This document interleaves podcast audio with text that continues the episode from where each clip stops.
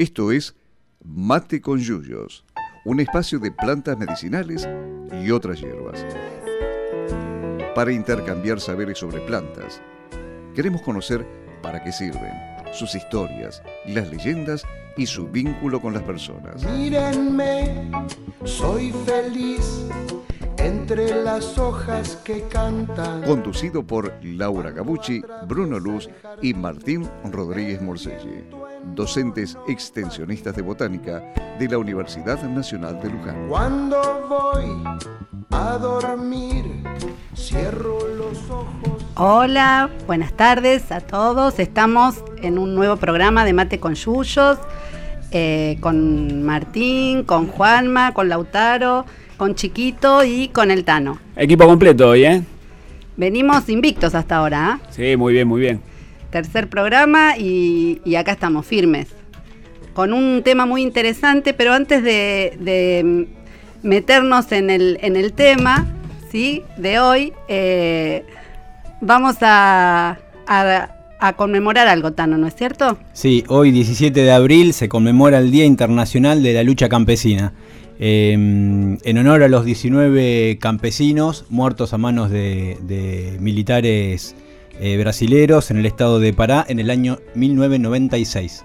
Así que, bueno, queremos eh, saludar a todas las organizaciones que luchan por la tenencia de la tierra, que defienden la seguridad y la soberanía alimentaria y que reivindican la, agroecología. Sí, que en nuestro país son muchas las organizaciones, ¿no es cierto? Sí, y en Latinoamérica. Y en Latinoamérica ni hablar. Claro.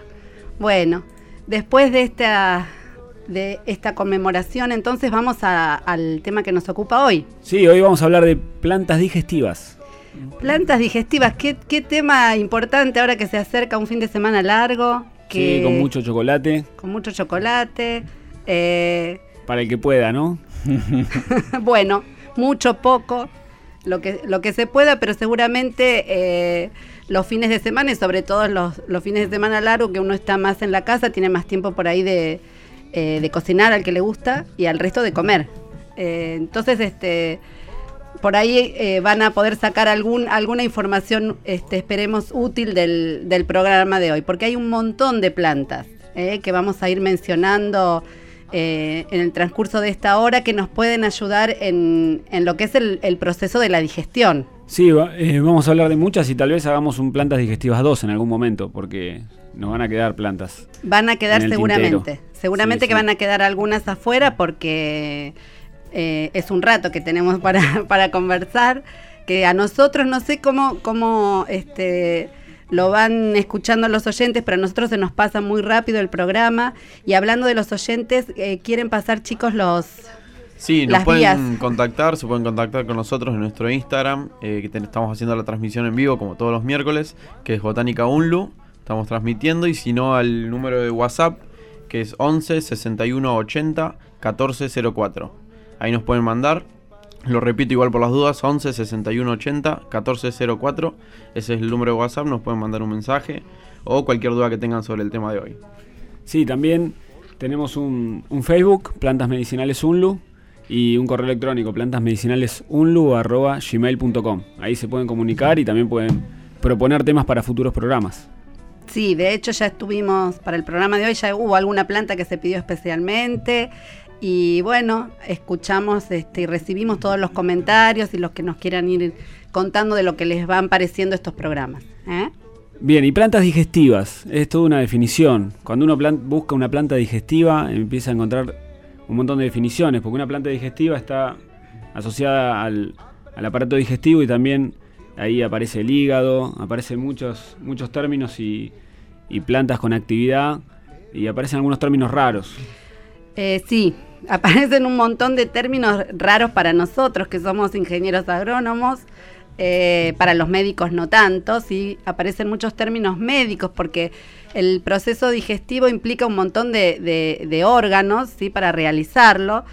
Y bueno, evidentemente, eh, para mantener la salud del sistema digestivo hay que mantener la salud de eh, no solo del estómago, sino del hígado, de la vesícula.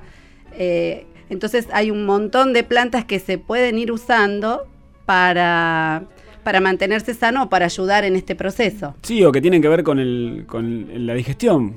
Por ejemplo, hay plantas aperitivas. ¿Qué hace una planta aperitiva? ¿Qué significa? Una planta aperitiva es una planta que va que va a hacer que tengamos ganas de, comer, ¿no? Que abre el apetito. Que nos abre el ¿eh? apetito. Uno cuando toma un aperitivo estaba tomando algo previo a la comida. Supuestamente, en realidad se ha perdido el, por qué tomamos un aperitivo, el significado. Uno toma el aperitivo, se toma una bebida eh, previo a la comida este, pero bueno, no para abrir el apetito, hambre siempre hay. La secuencia sería aperitivo, comida y planta y tecito de planta digestiva. claro, claro, según sobre todo qué comida sea, ¿no es cierto?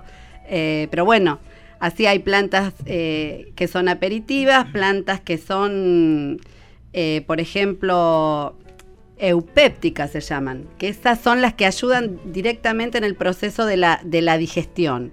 Hay otras plantas que podemos encontrar como colagogas, que son las que aumentan, em, lo, que hacen es que se evacúe más bilis y otras que son coleréticas que lo que hacen es que se eh, produzca mayor cantidad de bilis. ¿sí? La bilis que se, que se produce en la, en la vesícula y que lo que hace es emulsionar grasas y entonces ayudar así a que puedan ser más este, fácilmente digeribles. Después hay plantas directamente que son hepatoprotectoras, o sea que tienen una función directamente sobre el hígado. Em, hasta ahora no dijimos ninguna. hasta ahora es un secreto cuáles son para cada cosa. Ahora las vamos a ir nombrando, pero digamos, lo que queremos este, un poco mm, contarles es que hay muchísimas plantas asociadas a este sistema digestivo. ¿eh? Cuando uno dice digestivas, bueno, entra un montón en esa, en bolsa de, plantas digestivas. Porque en el caso, por ejemplo, de las, de las hepatoprotectoras, hay muchas que están indicadas, por ejemplo, en casos de hepatitis, o en casos de, afecciones severas del hígado, o que también se pueden tomar eh, como preventivas. Lo interesante sería y lo interesante es tratar de mantenernos sanos ¿sí? No tener que llegar a, tener un problema de salud para tener que resolverlo, sino en lo posible mantenernos sanos. Bueno, las plantas nos ayudan de las dos maneras, para mantener la salud y para tratar de solucionar el problema cuando ya lo tenemos. Exacto. Eh, queremos contarles por qué elegimos el tema plantas digestivas. Nosotros en nuestro proyecto de plantas medicinales, en sus comienzos, año 2010, 2011, 2012, realizamos una serie de encuestas en los centros de atención primaria y la salud, en 15 centros de atención primaria y la salud del partido de Luján, y ahí encuestamos a más de 350 personas preguntándoles para qué usaban las plantas, qué, plantas usaban, si las usaban o no, de dónde las obtenían. Lo primero que, preguntábamos era esto, si usaban o no usaban plantas.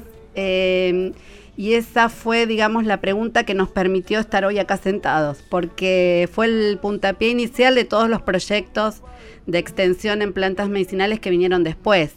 Nosotros en ese momento no estábamos tan seguros de que las plantas fueran un recurso que se siguieran utilizando. Eh, a nivel local. A nivel local, claro. Y ahí sí, más de, la, más de la mitad de las personas nos contaban que usaban plantas y ahí fuimos viendo para qué las usan.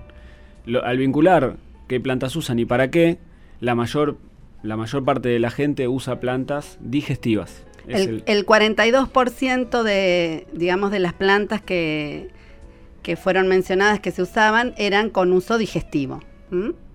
También este, nosotros después charlando, no, sacando conclusiones este, científicas, pero sí conversando, digamos, bueno, evidentemente tendrá mucha influencia el tipo de alimentación que tenemos, eh, nuestras costumbres, nuestra cultura, de, también de, cantidades de, comida que, por ahí se ingieren y entonces las plantas digestivas son las que primero aparecen, las que más se mencionan y vamos a, tratar de contarles también porque hay varias maneras de, de utilizarlas, varias maneras de prepararlas.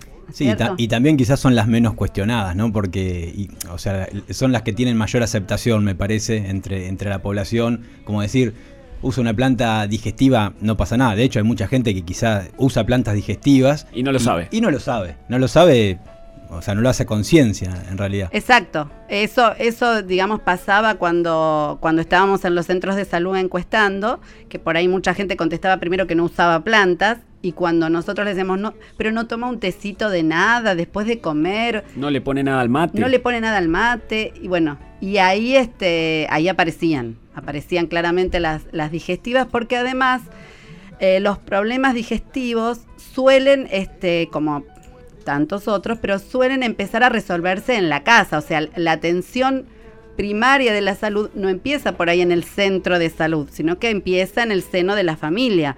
Cuando algún miembro de la familia tiene un malestar, pasa algo, en este caso con el tema que nos ocupa hoy, comió de más o comió alguna comida que no le hizo bien, bueno, el problema ese de salud empieza a resolverse ahí. Y es cierto que con esto de las, de las plantas digestivas son por ahí las más... Este, las más empleadas y las que están mejor vistas, no están tan cuestionadas como para ahí otras plantas de las que en algún otro programa vamos a, conversar. Eh, ¿Quieren ir nombrando alguna planta? Sí, porque mucha cháchara, pero está el, público ahí, los, los oyentes están esperando que. Estamos creando expectativas. hay, una planta que pidió, que pidió un oyente. Una planta que pidió Juana, ¿no? Que es el, el boldo. ¿No? El boldo, una, una planta digestiva. ¿eh?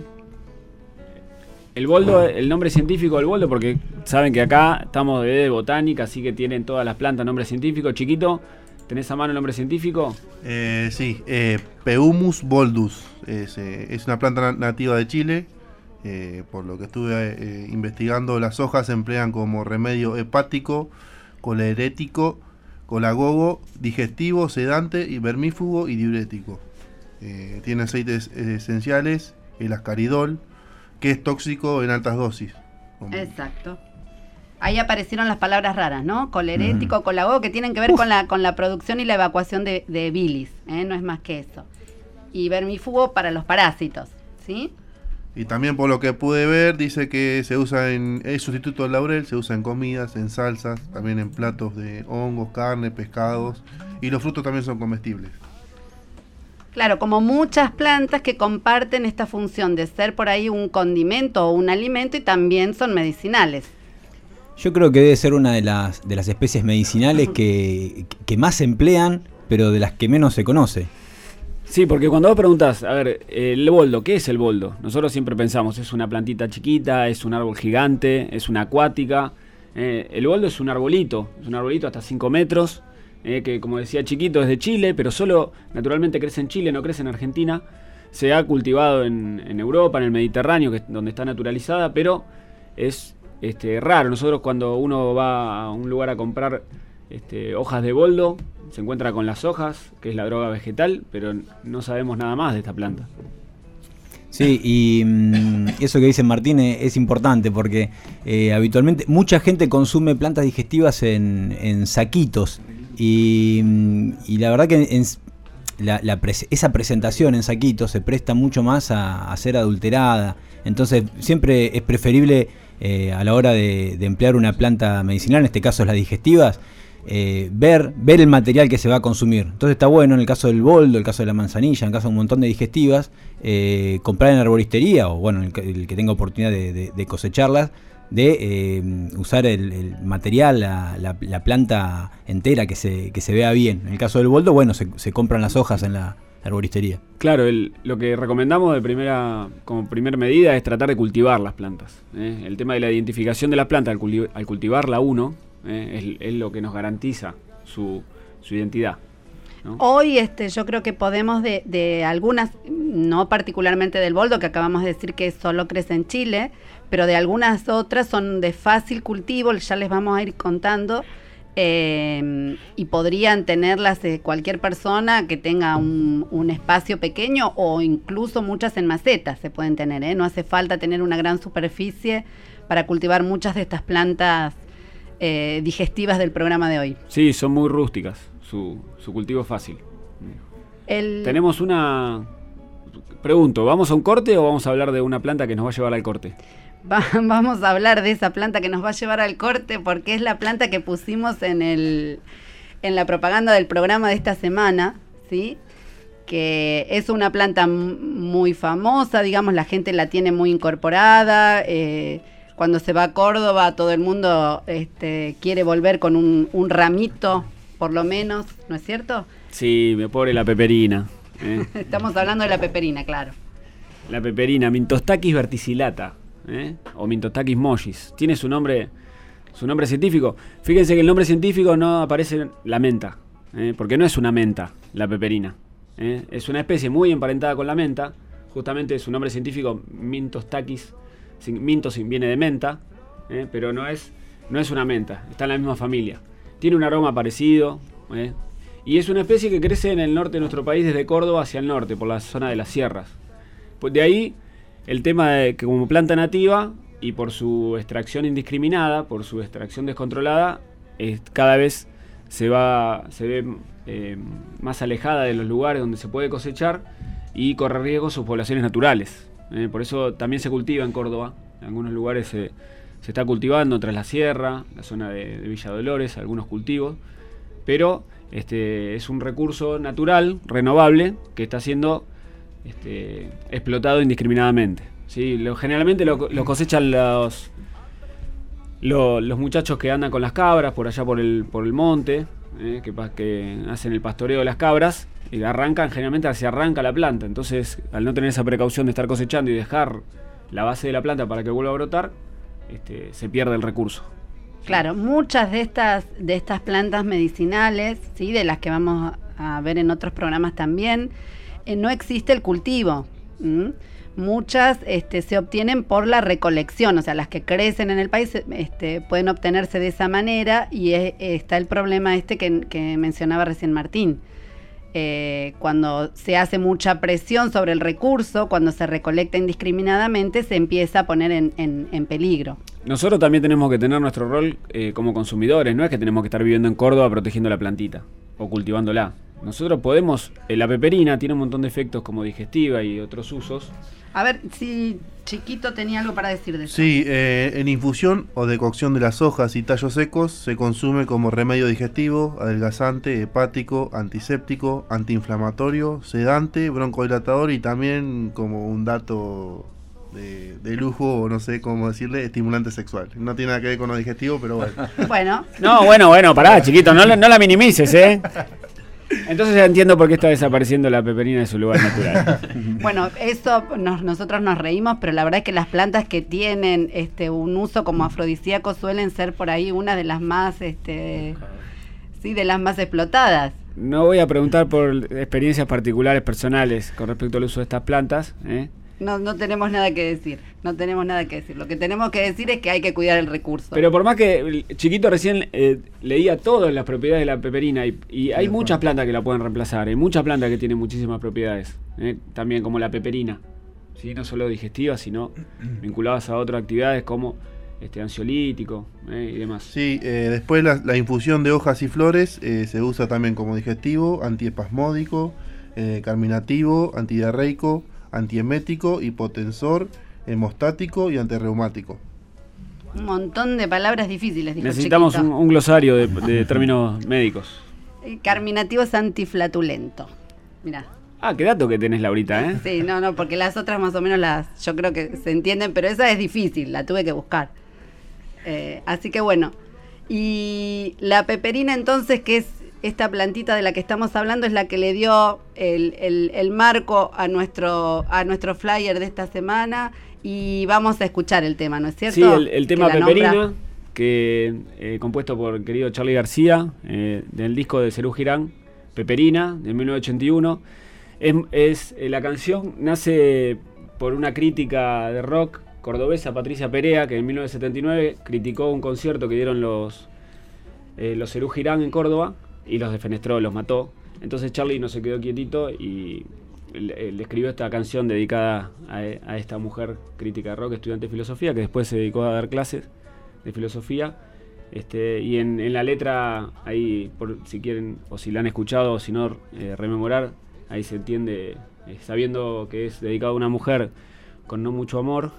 se entiende, un poco más la letra. El contenido de la ya, letra. Ya se murió igual la mujer. este Sí, sí. Ya murió, hubo una película también. O sea, es una, una de las canciones este, por ahí más famosas de la banda y bueno, vamos, vamos a compartirla.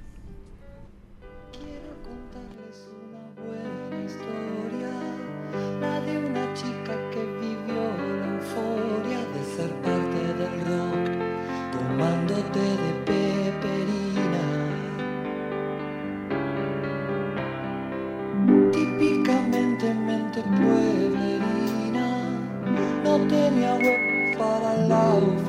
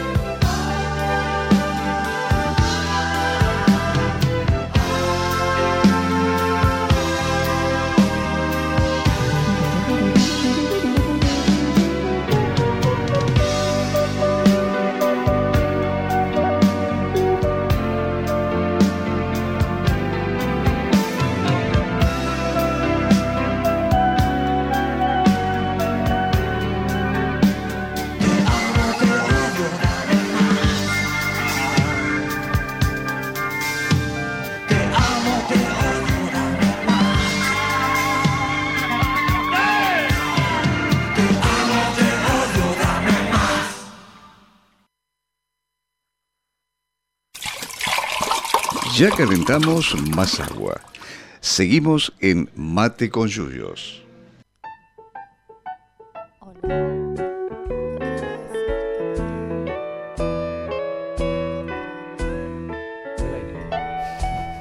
Bueno, aquí estamos, seguimos tomando mate, como siempre. Eh, y ya que empezamos a hablar de las plantas, que son las importantes, ¿no? Eh, algunos de los datos que pudimos obtener de aquellas encuestas que fueron las que iniciaron todo, eh, el boldo era una de las plantas que aparecía como digestiva importante, otra era la manzanilla, yo les, voy diciendo las que, las que me acuerdo, ¿no? Que estaban la menta, el cedrón también. El eh, burrito, el poleo. El burrito, el poleo. Un montón de, de plantas que van apareciendo que nosotros como botánicos lo que tratamos siempre es por ahí de ordenar, ¿no? Y para ordenarlas, las, en general las, tratamos de agrupar para que sea más fácil.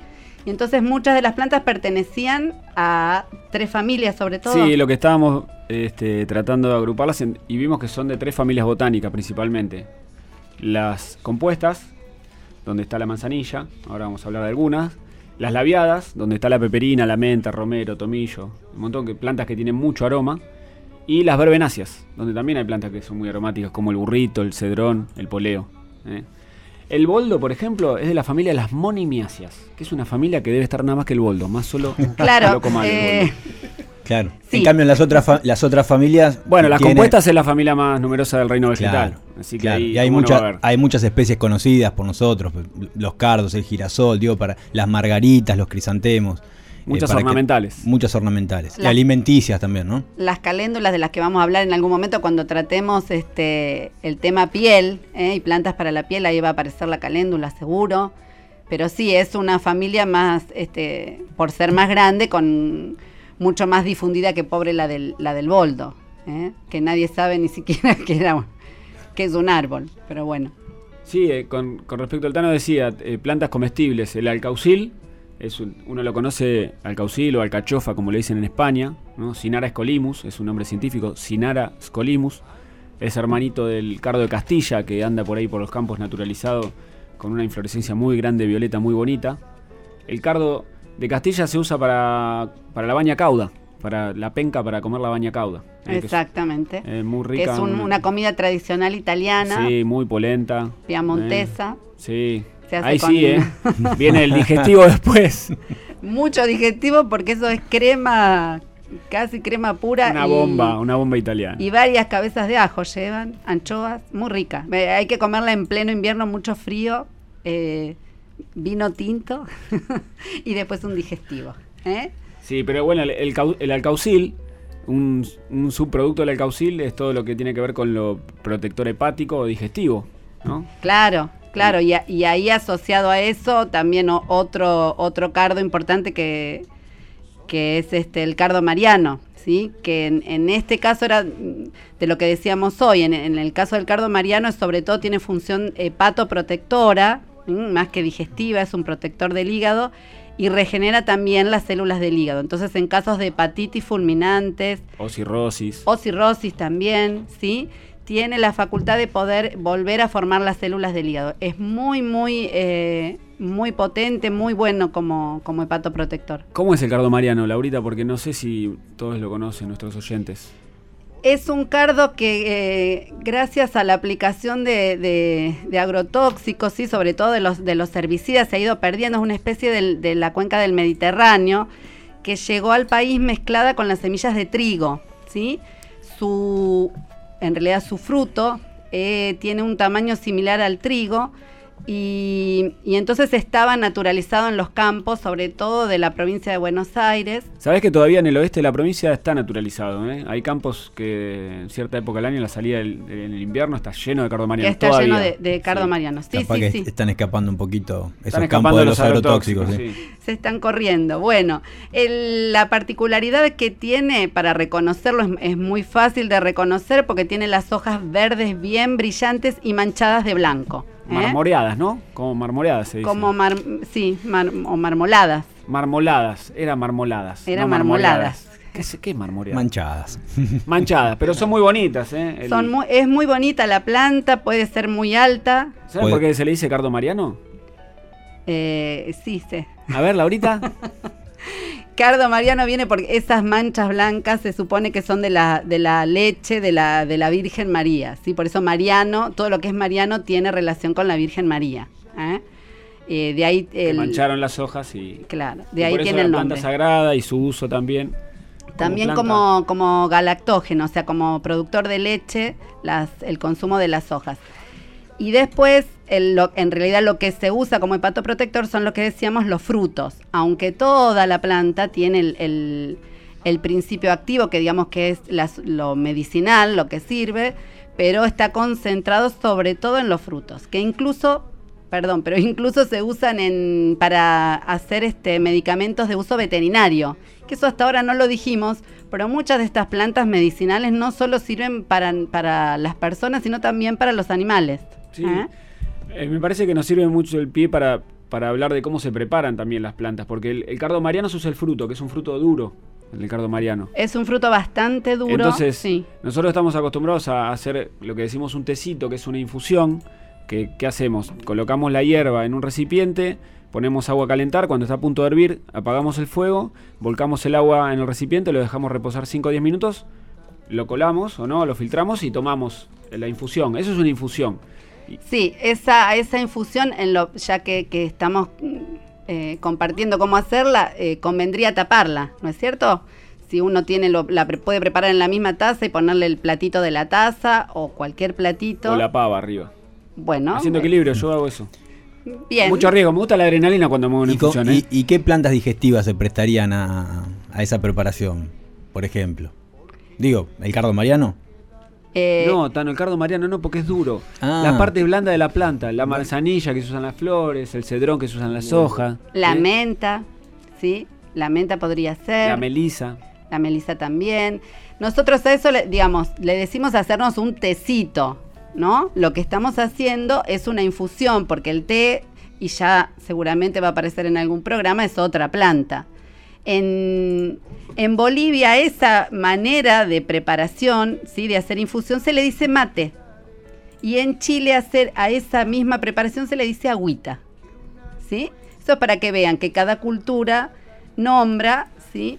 Eh, de distinta manera, no solo digamos a, las plantas, sino a la manera de preparar las plantas. Nosotros son, para nosotros son tecitos. Bueno, ¿y el cardo mariano cómo Ah, eso, eso, claro, ¿cómo sigue? Me quedé con cuando, la duda. Cuando vos tenés que, que preparar que extraer los principios activos de partes duras de planta, como pueden ser algunos frutos duros, pueden ser las cortezas o raíces, como, el, como el, rizoma del jengibre, se hacen cocimientos. ¿En qué consisten los cocimientos? En 5 a 10 minutos en agua, pero hirviendo. ¿eh? El material hirviendo en el agua. Ah, ir viendo, yo te entendí. lo, vas viendo, lo vas mirando. Y lo vas viendo. No, pero no lo viste escrito porque no estaba, estaba con H, ir viendo. No te, no te salió bien la H, por eso no me daba cuenta. Claro, ahí hay que hervirlo, cocinarlo, ¿sí? Por eso el nombre del, preparado es cocimiento, justamente. Entonces, hervir durante más o menos 5 minutos y dejar reposar. 5 o 10 minutos y lo mismo, dejamos reposar. Tapamos. dejamos enfriar un poco porque si no te puedes quemar. Tapamos también. no se olviden de tapar. Y esto tiene que ver, la general es decir, partes blandas de las plantas, infusión, partes más duras, cocimiento. Pero a veces, por ejemplo, la malva, que tenemos que extraer los mucílagos para que queremos usar, ahí para la extracción de mucílagos tenemos que hacer un cocimiento también. Ya vamos a hablar de ello. Ya vamos a hablar de la, de la malva, de qué son los mucílagos. Cuando se vaya acercando un poco el invierno y bajen este, las temperaturas, seguramente se va a venir un programa con las plantas que nos ayudan a pasar el invierno y ahí va a estar la malva. ¿eh? Y ahí vamos a ver cómo prepararla. Pero sí, estas son, digamos, las líneas generales. ¿Hay otro tipo de preparación? Hay más preparaciones. Estas que estamos mencionando son, digamos, las más sencillas que uno puede hacer en, la casa y en el momento. Piensen que estas que, que dijimos hasta ahora, las infusiones y los cocimientos se hacen con la planta y agua, no más que eso. Entonces estaba, eh, está bueno aclarar que son preparaciones para consumir en el momento. Sí, yo no. Pues, lo que se llama un té helado lo puedes conservar en el día y tomarlo durante el día, pero no más. Al día siguiente tenés que prepararlo de vuelta. Claro, no, no duran, no duran más que, unas horas, ¿eh? porque no tienen ningún conservante. Ahora, yo podría preparar de muchas de estas plantas digestivas, y de hecho se hacen, lo que se llaman tinturas madres, que son unos preparados en los que usamos una base de alcohol. Eh, alcohol y, agua y la hierba medicinal de la que yo quiera preparar la tintura madre. Eso así se deja macerando en una determinada proporción, se deja macerando durante por lo menos 10 días, se va moviendo el material, se deja protegido de la luz para que no se degrade y después de los entre 10 y 15 días se filtra, ¿sí? Y y se denominan tintura porque el líquido que yo, que yo obtengo después de este macerado es de un color oscuro, no tiene nada que ver con la tintura del, que, usan este, las, las mujeres para el, para, el cabello, para teñirse, ¿no? Eh, sino que el nombre viene porque el líquido queda con un color oscuro. Entonces, este líquido que obtenemos después de filtrar, de retirar el material vegetal, se envasa en frascos color caramelo, ¿sí? Como los, como los de jarabe, digamos, eh, para que estén protegidos de la luz, y se consumen en gotas. La norma general es que es una gota por kilo de peso, ¿sí? Y, esta manera de, preparación sí eh, puede ser conservada durante más de un año. Uno o dos años. Uno Eso lo, Que nos lo que nos permite hacer una tintura es poder aprovechar material cuando contamos con él, por ejemplo una planta anual o cuando algún paisano nos trae alguna planta del norte, hacemos una tintura, es una manera de conservar los principios activos en, poco volumen, eh, están recontra concentrados mucho más que cuando hacemos una infusión y por más tiempo.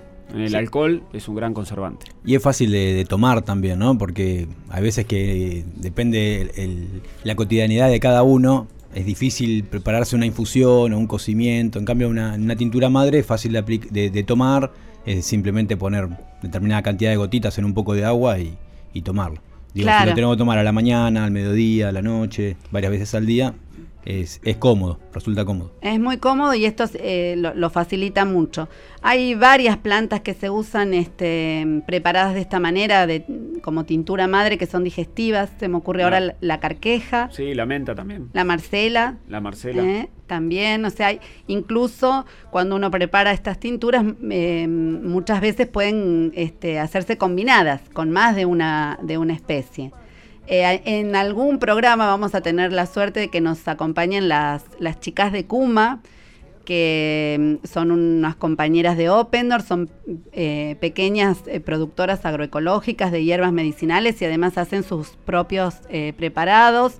Con ellas nosotros hace años que venimos trabajando y tenemos un proyecto de extensión. Ellas están normalmente en la feria que se hace acá en la universidad, también en Open, bueno, en distintos eh, puntos, digamos, de, venta eh, de ferias y, en centros culturales también. Y bueno, y ellas, este, uno de los preparados que más este, elaboran y que más venden son eh, justamente las tinturas madres. Y bueno, digestivas, yo me acuerdo que, que tienen... por ejemplo, la, tintura de carqueja que ellas elaboran, la venden mucho para las resacas.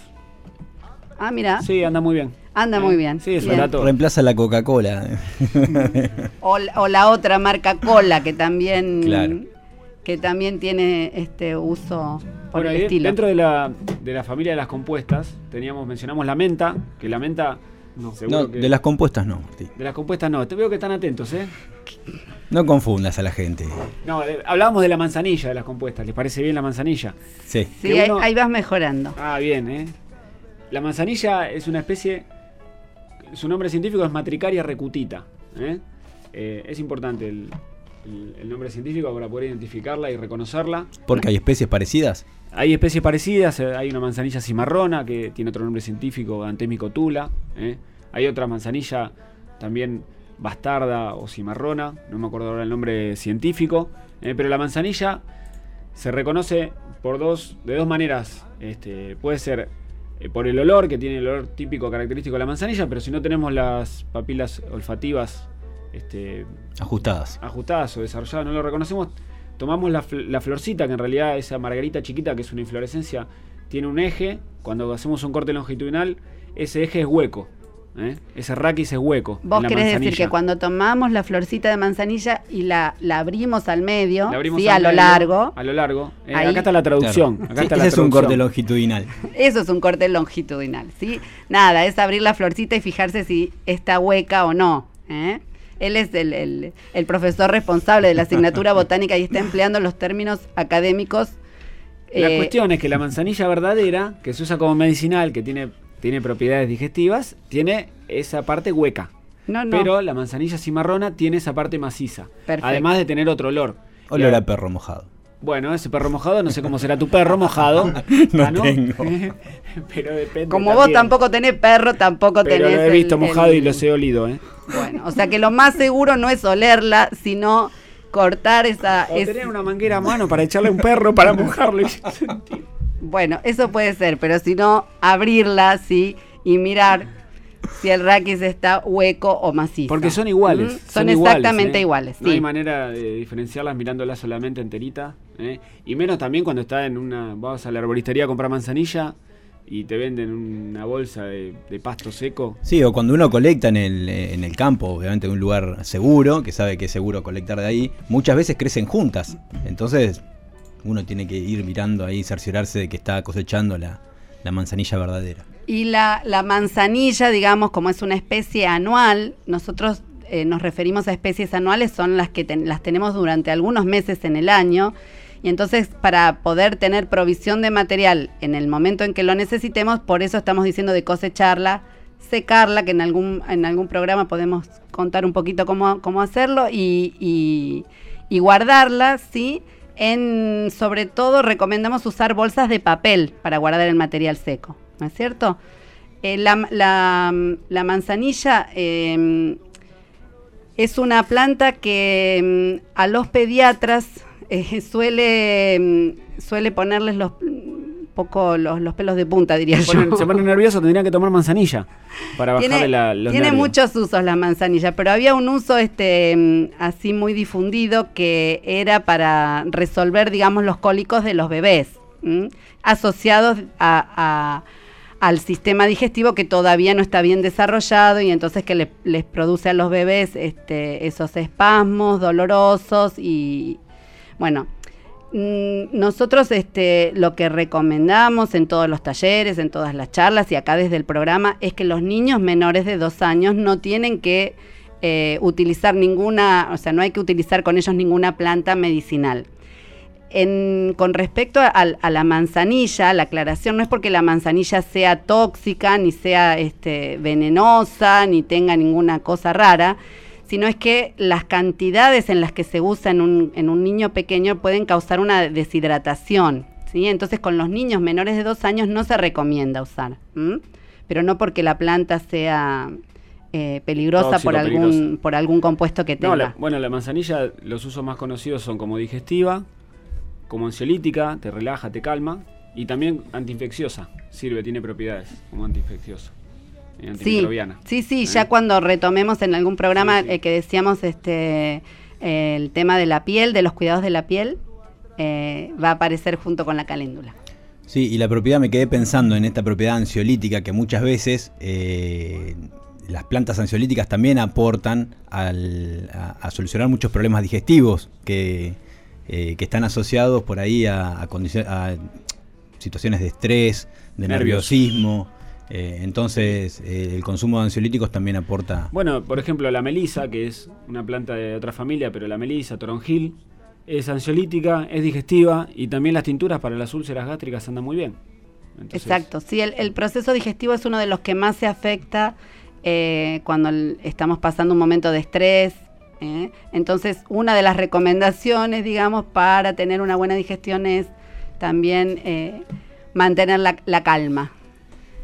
Y para mantener la calma ahora un rato, vamos, vamos a escuchar esa, esa canción que elegiste de, de Arbolito, Tano, ¿no? Sí, vamos a escuchar Pueblo Chico de, Arbolito, eh, que habla de un poquito de, la, de las bondades de, vivir en, lugares alejados de, la locura de, las grandes ciudades, de, ese ritmo vertiginoso que se lleva en, en la ciudad. Eh, y aprovechando que habla de, pueblos chicos, aprovechamos a mandar saludos a la gente de, de Uribe Larrea, al pibero Uribe Larrea, a mi mamá que me está escuchando desde allá. Eh, un feliz cumpleaños al negro Luis. Ah, eh, bien, feliz cumpleaños, nuestro amigo Luis, querido. Y también saludar a Diana Carretón y, a toda la gente de, Alberti que sabemos que nos está escuchando. Bueno, un beso grande. También mandó saludos el Masu por, por, el WhatsApp, Esteban Mazuco. Un gran abrazo a la gente ahí en Moreno. Bueno, vamos con Pueblo Chico de Arbolito.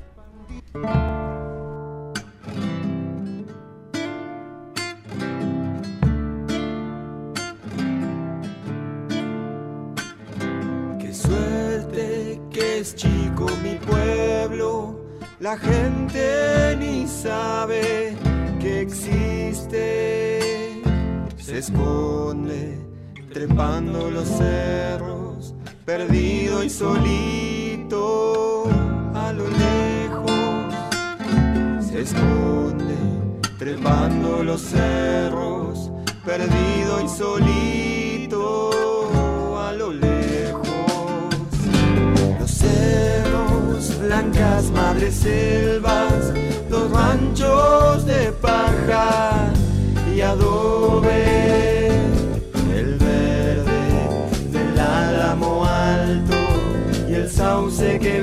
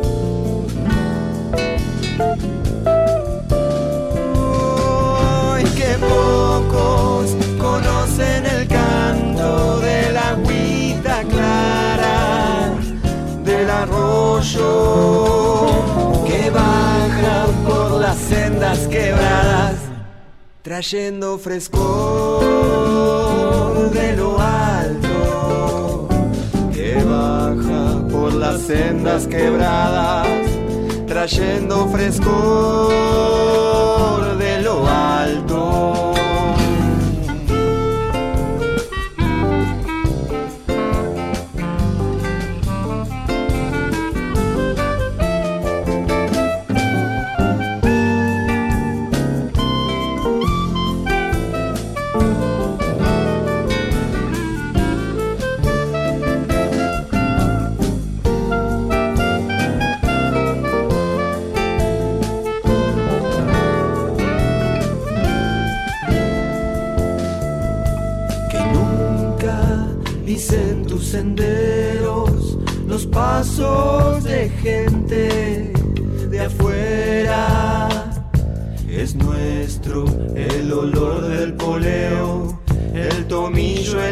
el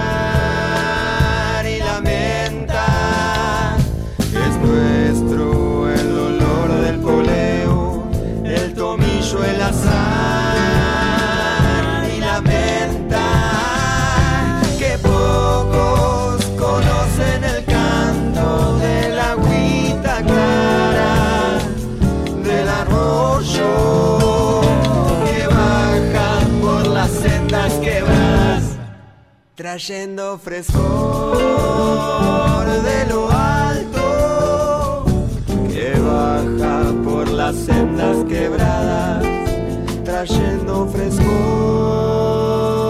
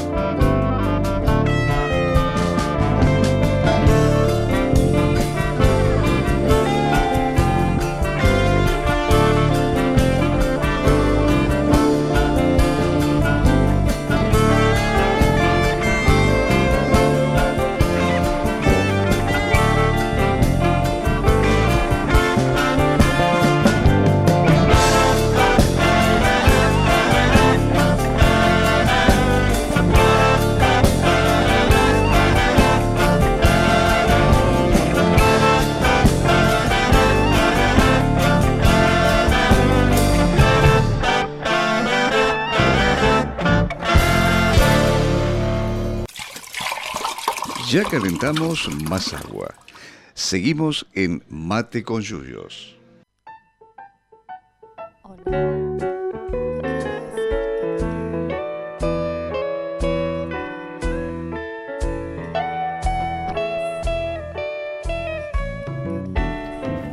Bueno, seguimos en Mate con Yuyos. Eh, Estamos conversando en el mientras sonaba la canción de Arbolito que vamos a tener que hacer varios programas de digestivas, ¿no? A lo largo del año, porque hay un montón de plantas para mencionar.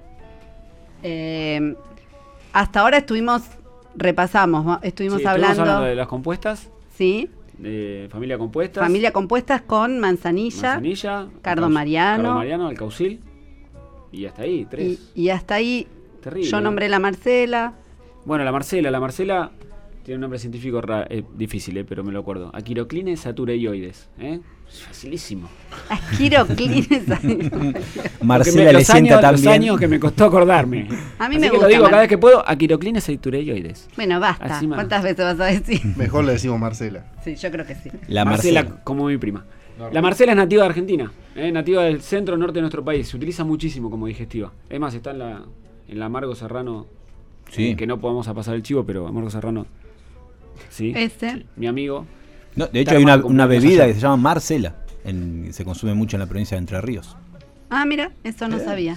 ¿Vieron? Bien. Bueno, porque en realidad hay todo un mundo en las bebidas eh, alcohólicas digestivas.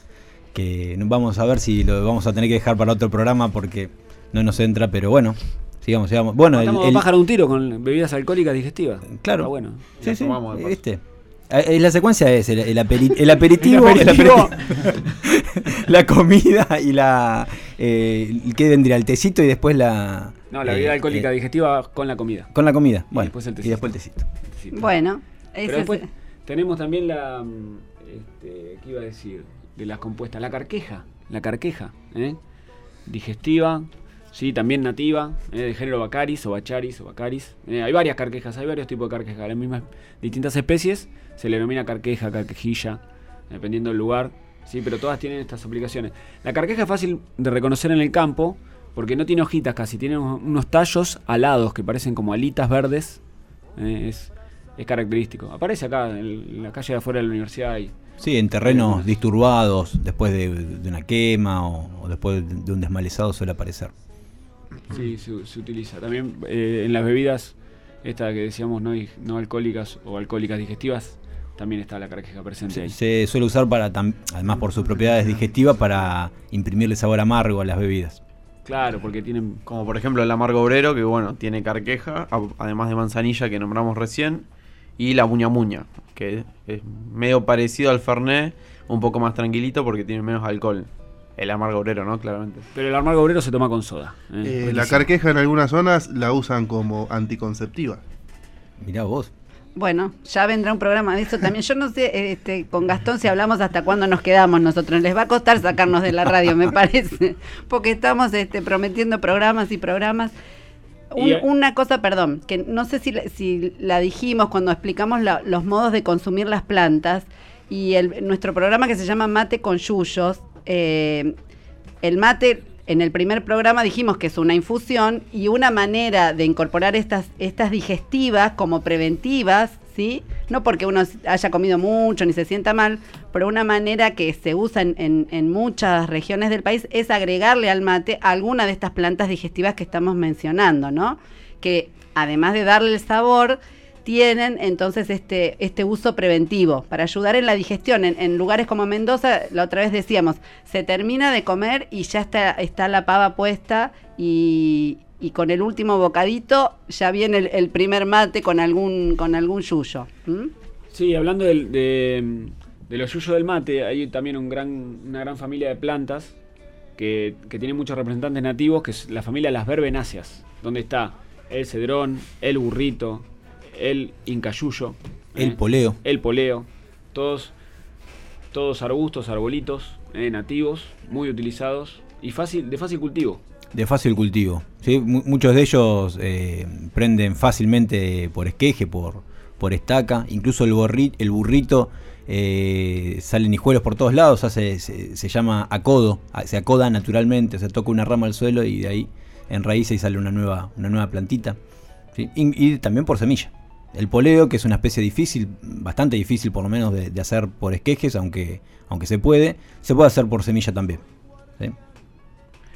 Todas estas plantas las tenemos en, en los jardines de plantas medicinales de los centros de atención primaria. ¿eh? Las producimos en nuestro vivero y a veces tenemos un pequeño excedente que podemos regalar alguna planta, compartirlo con el que quiera. Sí, acá me miran con cara porque no quieren que nos falten plantas, pero tenemos para regalar, hay que compartir. Nosotros compartimos todo, eh, eh, nunca, digamos, las plantas no, las vendemos, no pero las, las hacemos, las producimos acá para llevar sobre todo a los centros de salud, algunas escuelas y jardines en los que tenemos estos, estas farmacias verdes, ¿sí? Eh, y por supuesto que cuando tenemos de más regalamos algún este, vecino vecina que venga a buscar. Y además, este, lo más interesante, además de regalar las plantas, es cuando tenemos la oportunidad de hacer talleres de multiplicación y ahí entre todos ver cómo producir cada una de estas plantas. El Tano recién decía, bueno, algunas son más fáciles eh, de hacer por semillas, otras por acodos, otras por esquejes. Bueno, en estos talleres está la oportunidad de, aprender cómo, cómo, hacer cada una. Así que hicimos uno hace poco, pero no va a ser el único del año. Ya les vamos a avisar cuando haya algún otro. Pero se va terminando el programa y tenemos algunos avisos que pasar. Sí, acá los avisos parroquiales. Eh, bueno, repetimos los chivos eh, del sábado 20. Tenemos la feria en la UTT, en la colonia 20 de abril. ¿Cómo, cómo se llega a la, colonia? ¿Cómo se llega? A ver, explica vos, que sabes mejor. Eh, Tenemos que, si vas por la autopista, por el acceso este, en la bajada de Pueblo Nuevo de Jauregui, vas para el barrio Loreto, o sea que bajando, saliendo de la autopista, cruzás por arriba de la autopista por el puente, tomás la colectora en dirección a Mercedes y enseguida ahí está, después de una fábrica, este, una calle asfaltada, eh, y al final de esta calle asfaltada está la, colonia, la, UTT, ahí funciona la colonia 20 de abril. Me dijiste una fábrica de gas, ¿no? Sí, pero no sé si es de gas, si no es la fábrica de gas, pero es la, única fábrica que está ahí saliendo, de, saliendo de Loreto. Hay un barrio nuevo que está loteado, enseguida pegado a Loreto, y enseguida hay otra fábrica, ahí sale un asfaltito que es el único porque ya no hay casi asfalto por ahí. Bueno, bajar en Loreto... Bajar en Loreto y preguntar. Sí, bajar en Loreto y preguntar. La gente de Loreto seguro que sabe. Tiene la, colonia ahí atrás del barrio. Bueno, a partir de las 10 horas, de 10 a, 17 horas, van, va a haber actividades, charlas con productores, eh, va a haber música a manos de Graciela Mendoza eh, y plantarán árboles nativos también. ¿Va a haber, dijiste comidas? Comidas. Va a haber comidas típicas. ¿eh? Comidas típicas. No, sé si lo dije, pero va a haber. no dijo, pero va a haber. se puede ir a almorzar también. Bien. Muy bien. Bueno, ese, ese aviso, después recordarles que el sábado a las 10 de la mañana vuelve a salir este programa para los que por ahí no lo escucharon completo o los fanáticos que lo quieran volver a escuchar, nos, eh, lo pueden sintonizar de nuevo el, el, sábado a las 10. Bien, recordarles también que el, el, sábado 27 está la jornada de puesta en valor del talar en el Jardín Botánico de la UNLU. Estaremos repitiendo de vuelta eh, el chivo el miércoles que viene. Exactamente, y el miércoles que viene que tenemos un programa distinto pensado, ¿no es cierto? Sí, porque el día 22 de abril está declarado como el Día Internacional de la Madre Tierra. Entonces vamos a hacer un programa especial del Día de la Madre Tierra. Muy bien, muy bien. Bueno, cualquier cosa, repetimos los canales que quedan para comunicarse con nosotros, el, correo electrónico plantasmedicinalesunlu.com, el Instagram de Botánica Unlu, y el Facebook de Plantas Medicinales Unlu, ¿no? Que el Facebook ahí anda medio... Eh, ¿Está funcionando el Facebook? ¿Qué información tenemos? Eh, no tenemos información. tenemos que contactarnos con... Está encontrando el camino para encaminarse. Muy bueno, o sea, todavía no, pero en cualquier momento vuelve a estar activo. Nos, nos, quedaron muchas plantas por hablar, muchas cosas de plantas digestivas, así que seguramente vamos a retomar el tema en otro programa. Sí, y están invitados a proponer temas eh, de plantas. O plantas. Sí, temas de plantas o plantas. sí, sí. O proponer temas. Sí. Para hablar. Nos entendimos. temas asociados a plantas, claro. Hasta ¿Eh? el miércoles. Bueno, eh, gracias por escucharnos, ¿eh? Y hasta el miércoles que viene.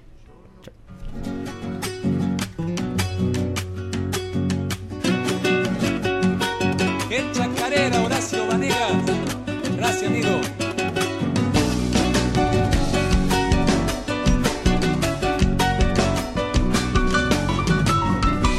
Chacarera sos mensaje de mi tierra santiagueña, aromada de tus carnes, florcitas de hierbabuena.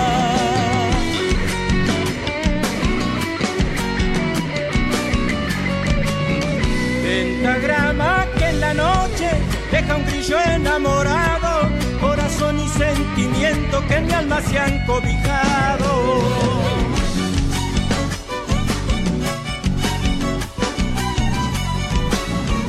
Sos alegre y nostalgiosa de la luna enamorada. calor de viento norte y en mi sentido espejada. ¿Cómo no cantarte si son mi alegría?